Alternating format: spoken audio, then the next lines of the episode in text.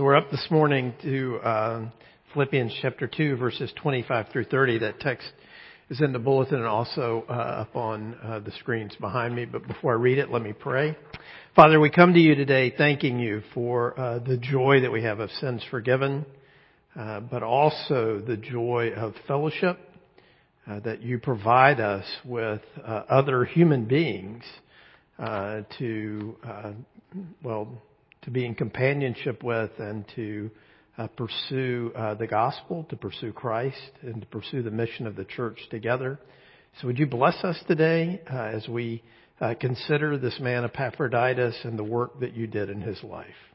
We ask this in the name of the Father, Son, and Holy Spirit. Amen. So Philippians 2 verses 25 through 30, that uh, text uh, is up on the screens behind me. This is God's Word. We should hear it and respond to it as such this morning.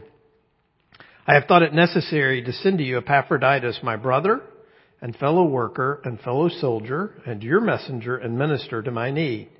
For he has been longing for you all and has been distressed because you heard that he was ill. Indeed, he was ill, near to death.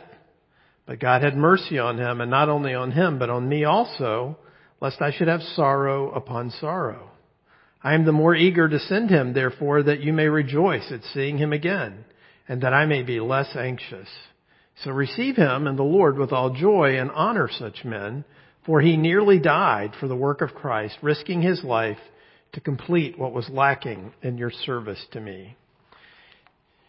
So uh, it's a pretty profound thing for us to look here and see Paul uh, opening his heart up and talking about his friends. Last week we saw him talk about Timothy, and uh, you don't miss the connection here in chapter two. That great hymn about Christ emptying himself and taking on the form of a servant. That he ends this chapter by talking about Timothy, as we looked at last week, his son in the faith, and this week Epaphroditus, uh, someone he calls his his brother, and a number of other things. So that's it's important for us to see that. Uh, the church, Christianity, the gospel is not a solitary thing. Uh, and so it is, if, if the apostle Paul required human relationships, how much more so do we? Now it's interesting, the thing to note, you know, last week, uh, Paul notes that Timothy is his son in the Lord. Uh, this week he has a whole list of descriptions for this man Epaphroditus. And we're going to unpack those in, in just a little bit. But it, it, it's an impressive thing as Paul talks about Epaphroditus that he almost died. What would Paul have said at Epaphroditus' funeral? What would he have said about him? Uh, a few years ago, uh, David Brooks wrote a book uh, called The Second Mountain, and he talked about it that there are two kinds of virtues that we pursue. One is called the resume virtues, where you list your uh, uh, academic accomplishments, your work accomplishments, the things that you've done, the, those sorts of things. Those are generally the kinds of things that you want your kids to be about, right? I want you to make good grades in school. I want you to be a good citizen, uh, get gainfully employed, make us proud. Um, win some awards along the way, right? Um, but typically, what do you want people to say about you when you're dead? Well, the things that we usually want people to say about us when we're dead is that they loved us, that we loved them, that we uh, were loyal friends, uh, that uh, we cared for one another, that we sacrificed for the people that we loved. And so it, it, it's important for us to, to, to, to, think about that as we, as we look at this here today. I think part of what Paul's doing is he is thinking, wow, I almost lost Epaphroditus. He almost died as we read here. He got sick, sick uh, unto the point of death. And so he's thinking about how dear he is because he almost lost him. Uh, we, in our family, one of our favorite movies is Waking Ned Devine. Uh, it's an old movie. Uh, most of you is made before uh, most many of you were born. Uh, it is about two elderly men in a obscure uh, uh, village and island uh, off the coast of Ireland who set about a scheme to defraud the national lottery uh, in Ireland.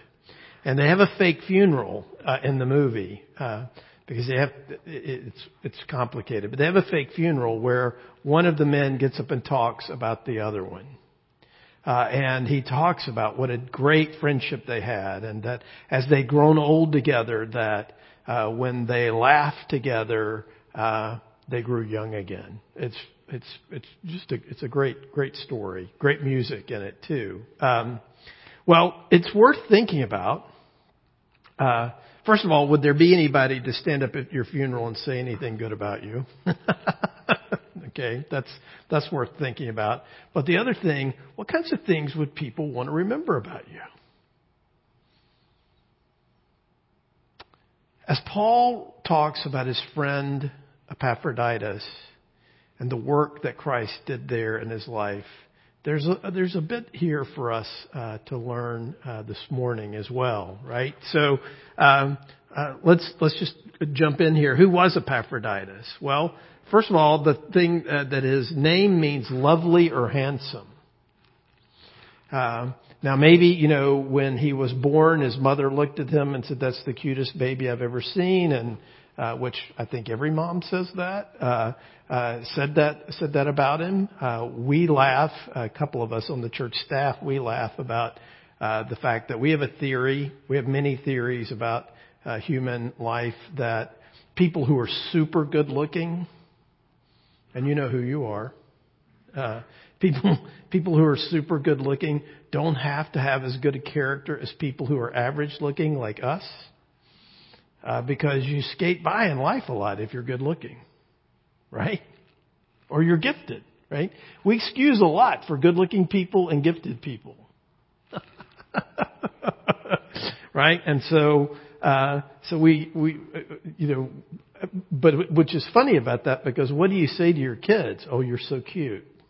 Right? So we, anyway, uh, I, I digress. But the, the fact is, his name means lovely or handsome, and he's only mentioned here in Philippians chapter 2 and in chapter 4. Now what we know about him is, is that he likely brought a gift to Paul uh, from the Philippians, probably a financial gift to support him. And Paul is going to be sending him back to them uh, with this message, probably with this letter, and he's also probably going to send him back to uh, be the one that's mentioned in chapter four to kind of settle the dispute, the, the, the dispute between these two women uh, in the church. And so that's that's what uh, that's what Epaphroditus. That's kind of his role. That's that's what he's doing. And so it's, uh, and, and it's, it's an impressive thing because Paul also thinks that Epaphroditus will return back from Philippi if he's still in jail, still in prison, still alive, and give him a report about how his letter was received and how the church there is faring. Next slide. So let's, let's look at what Paul says about him. Well, first of all, he says that he's a brother. Now, uh, you know, brother is one of those words that we read it in the New Testament that we, we kind of gloss over because, you know, we know the theological things about the fact that in Christ that we have God as our Father. He puts us into His family and we are heirs and sons of God together and therefore we're brothers and sisters in Christ. In this culture, you would never call someone a brother who is ethnically different from you. The fact that Epaphroditus has a Greek name and the fact that Paul is a Pharisee of Pharisees and, and, and, and Jew of Jew in a sense, the, the fact of the matter is what, what ha- has happened there is that God has done something profound. That He's taken two people very different from one another, very different cultures, very different, uh, places in life, and He's joined them together so that Paul can say that this man Epaphroditus is his brother uh, and that he that he is dear to him just just as if he were a brother. He goes on to say that he is a fellow worker, that they are joined together, that their fellowship is not just in understanding the same gospel, that their fellowship is not just understanding the same theological truths, but they work. They are working for the mission of the church, that they are joined together in seeing the gospel have its effect, seeing the gospel have its full effect, that it would go out and reach people. They're joined in that. One of the things that is so hard about many of our relationships in the church is we may like each other, we may agree with each other, we may share similar theological convictions, but a real weakness in our relationships is that we don't have a mission together. That we are not together in pursuing shoulder to shoulder uh, the work that God has for us. But but not only are they brothers, but they are working together.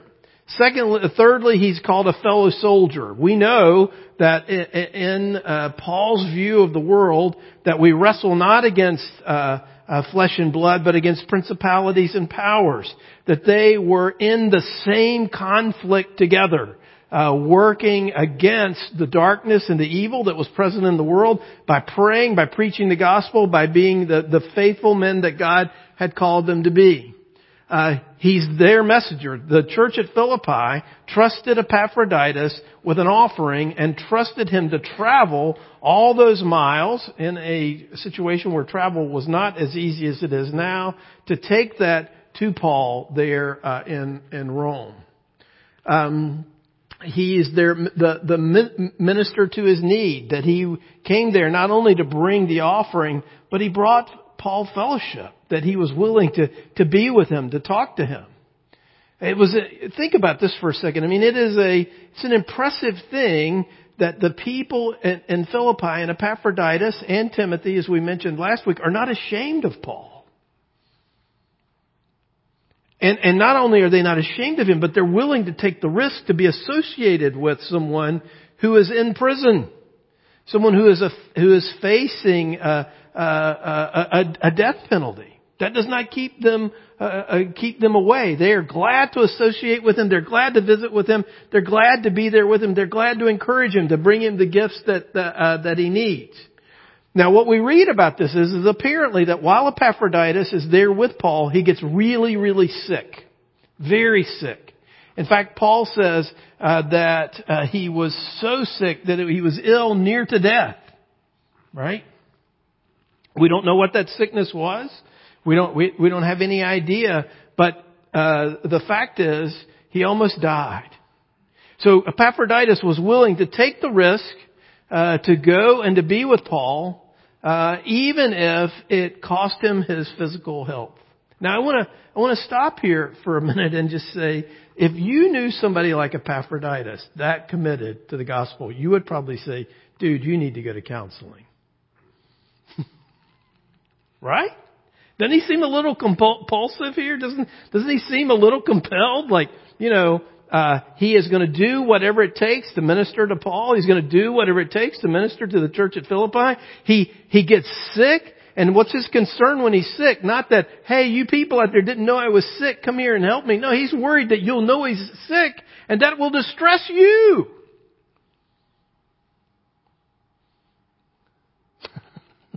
in, in our kind of modern way in which we, we think about that, we, we tend to think that's, that, he's a little, he's a little, uh, you know, off the deep end here on this gospel and fellowship business, isn't he? Right? And yet that is the level of his commitment. The gospel has made such a difference in his life. The, the, the compelling work of Jesus Christ, the, the forgiveness of sins, the righteousness of God, the, the empowerment of the Holy Spirit, the, the fact, all of those things are so uh, uh, matter to him, define him by so much that he's willing to die, that he's willing to be sick, that he's willing to associate with someone who is in prison, that he's willing to go and do these things. You see, when Jesus says that he, he loved us so much that he emptied himself, that he took on the form of a servant, that he died for us, that's not just saying, you know, the joy that we have in, as believers, the, the great work that God has done in us is that we're forgiven of our sins. That's as true as that is, but that forgiveness of sins is such a compelling thing. It reorients our lives. It changes the things we love. It changes the things that are dear to us so that now Epaphroditus Paul and the ministry of the church, the, the Philippians, are more dear to him than his own life. Not that he's stupid or he's taking untoward risks,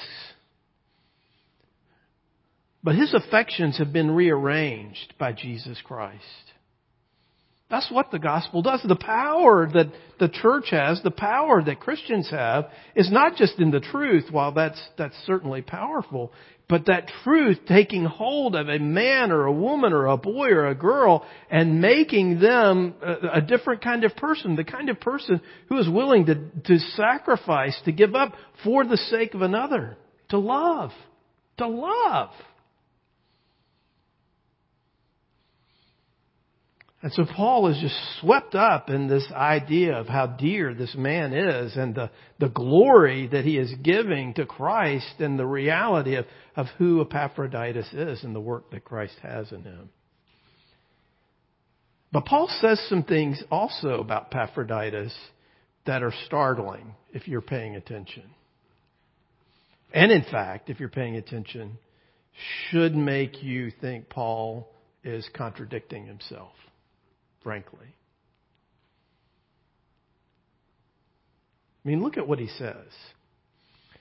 He says, But God had mercy on him when Epaphroditus was sick, and not only on him, but on me also, lest I should have sorrow upon sorrow. I thought this was the man who calls on every Christian to rejoice. Rejoice in the Lord always. Again, I say rejoice. And yet he has sorrow upon sorrow. Right? How can, how can those two things be? But it, even more so, he goes on to say that um, he wants to uh, send Epaphroditus. I'm the more eager to send him, therefore, that you may rejoice at seeing him again, and that I may be less anxious. This is the guy who said, "Be anxious about nothing." Right? And here he is talking about having anxiety. Isn't that fascinating? Guess what? Paul the Apostle is a human being. I know we, we read the Bible and we read these things about uh, these people and and we make them out to be something that they're not. And then there are some of us who will take the language of the scriptures about rejoicing and the language in the scriptures about not being anxious and we'll make that a law and so when someone comes to us who's grieving a loss, we're, attempt, we, we, we're tempted to tell them that they're sinning because they're sad, because they're grieving. Or when someone loves someone else and they are concerned for them, even as Paul is concerned for the Philippians and as, as he doesn't want the Philippians to be distressed or concerned about Epaphroditus, why doesn't he just say, you know, stop being anxious? He recognizes his own anxiety. So what are, what are we to make of that? Well, here's the thing. the gospel is not a drug. Okay? The gospel is not this thing that comes to us and we get, we get inoculated with it and now we are immune to living in a fallen world. Right? I, I know, you know, the, the, the, the infection of sin no longer impacts me. Loss, who cares about loss? Grief, who cares about grief? Anxiety, who cares about that? I am so full of the joy of the Lord. I am so full of the gospel that no, no nothing, no, there is no such thing as loss. Or in fact, in fact, what we, we may even come at this that, that true obedience, true faithfulness means that we never have sorrow, means that we never have anxiety. The, the, you ha- the, the, the fact is, the gospel doesn't turn you into a robot. The gospel doesn't turn you into someone who only has positive emotions about what's happening in the world. The, the fact is, Jesus, if, if, if that's what we think the gospel is, then Jesus is no savior because he sinned in the cemetery where Lazarus was buried because he wept in grief. Jesus had sorrow.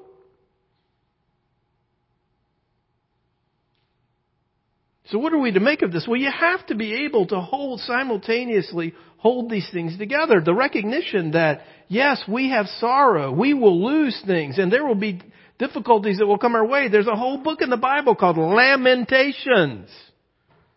Right?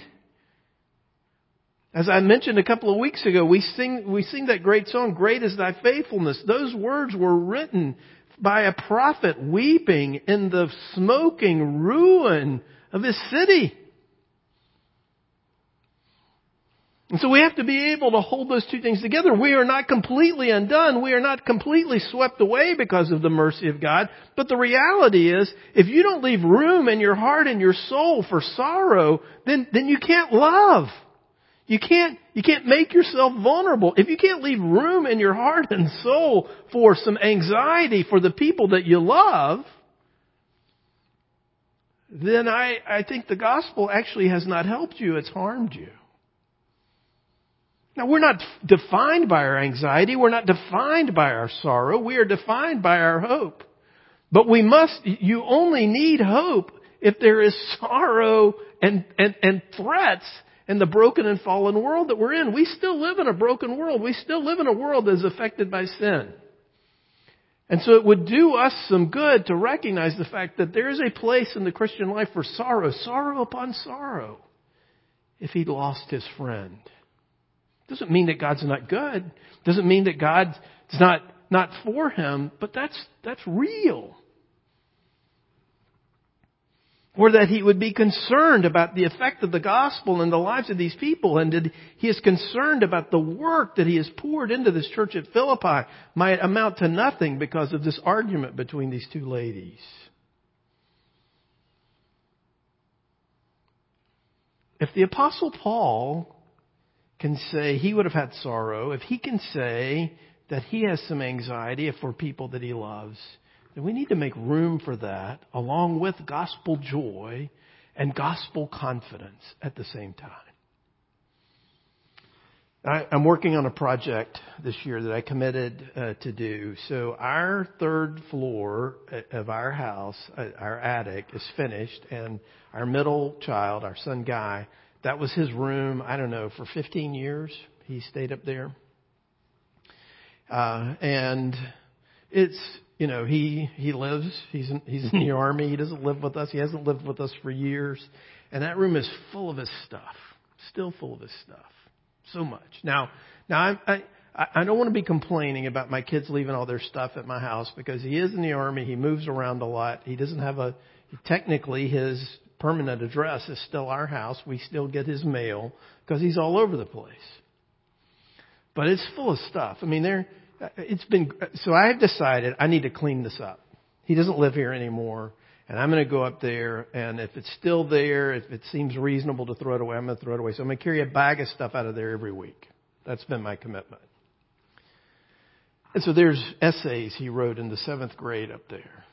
What's even better is there are love letters from girlfriends when he was in middle school that I've been taking pictures of with my phone and texting them to his brother and sister and saying, this, this, this is awesome. Read that.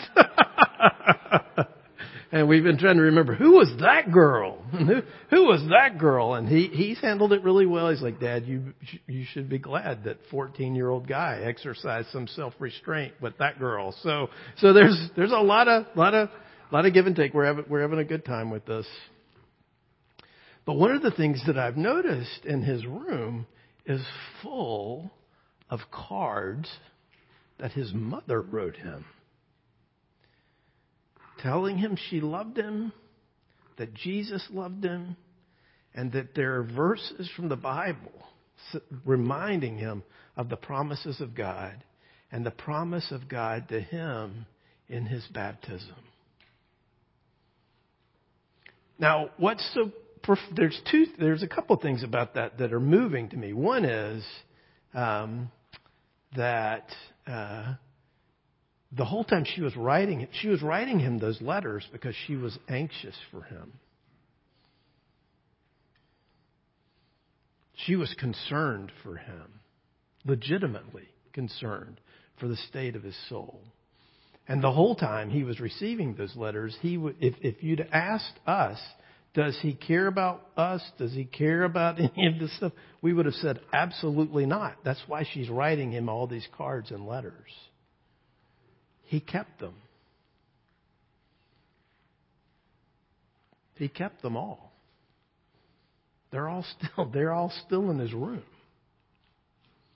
Now, maybe, maybe, what you know, we would have been better parents if we had just said, we don't need to do that. We don't need to express our care and concern for him in that way. We don't need to be sorrowful that he doesn't seem to be dealing with the gospel in the way in which we would like.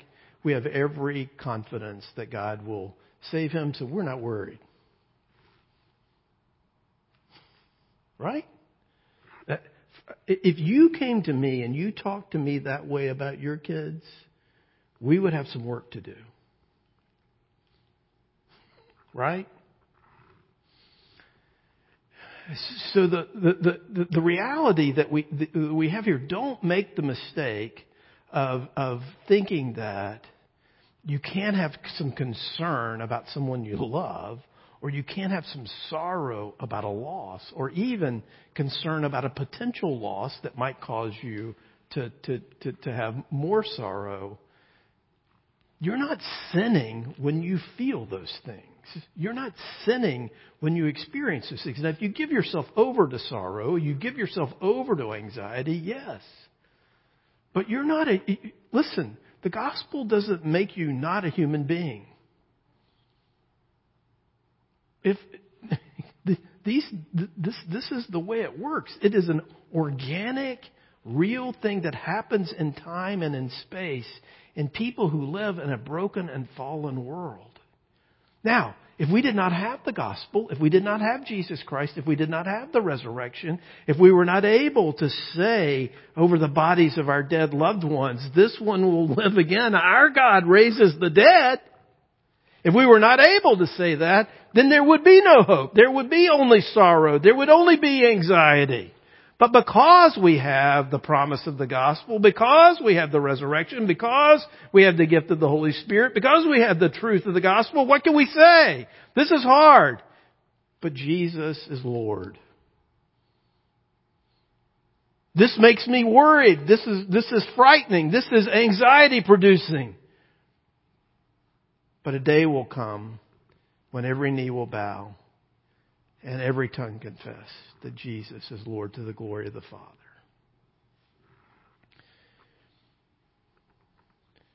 I, I, what we tend to do is we want to binary this thing up so much that you can only have sorrow or you can only have joy. You can only have trust or you can only have anxiety. It doesn't work that way. That's not honest and, it, it's not, it's just not accurate. So if you're laboring today under the false belief of that the world is only about sorrow and only about anxiety, repent. Jesus loves you. God is sovereign. He's for you. But also, if you're laboring today under the sense that you only have room as a good Christian for joy and you only have room as a good Christian for trust, repent of that too. Because perhaps what you've done is you've used the gospel in a sick sort of way to protect you from the vulnerability that loving someone else might bring to you because you might be fearful of loss. You might be fearful of how they might walk through life. And all of this, and all of this, we entrust ourselves to this God who's merciful, who's gracious, who is love, who is for us, who knows our weakness, who knows our brokenness better than we do ourselves. And he is still with us and for us.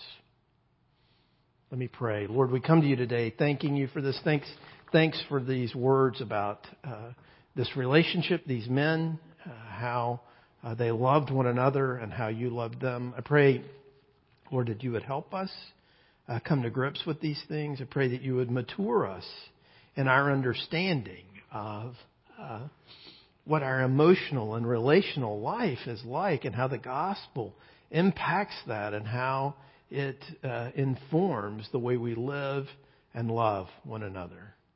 We ask this in the name of the Father, Son, and Holy Spirit. Amen. Uh, let's uh, confess our sins by using this confession of sin that's uh, printed uh, in the bulletin. Has a nation changed its gods, even though they are no gods? But my people have changed their glory for that which does not profit. Be appalled, O heavens, at this. Be shocked. Be utterly desolate, declares the Lord. For my people have committed two evils. They have forsaken me, the fountain of living waters, and hewed out cisterns for themselves, broken cisterns that can hold no water. How long, O Lord, will you be angry forever? Will your jealousy burn like fire? Do not remember against us our former iniquities. Let your compassion come speedily to meet us, for we are brought very low.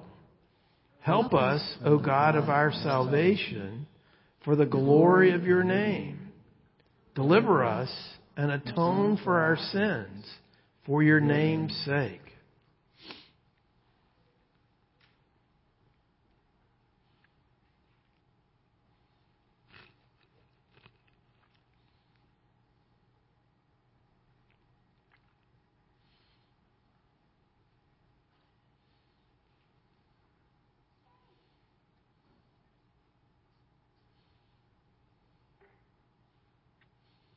Christians, hear these words of encouragement. Blessed is he whose transgressions are forgiven, whose sins are covered. I acknowledged my sin to you and did not cover up my iniquity. I said, I will confess my transgressions to the Lord, and you forgave the guilt of my sin.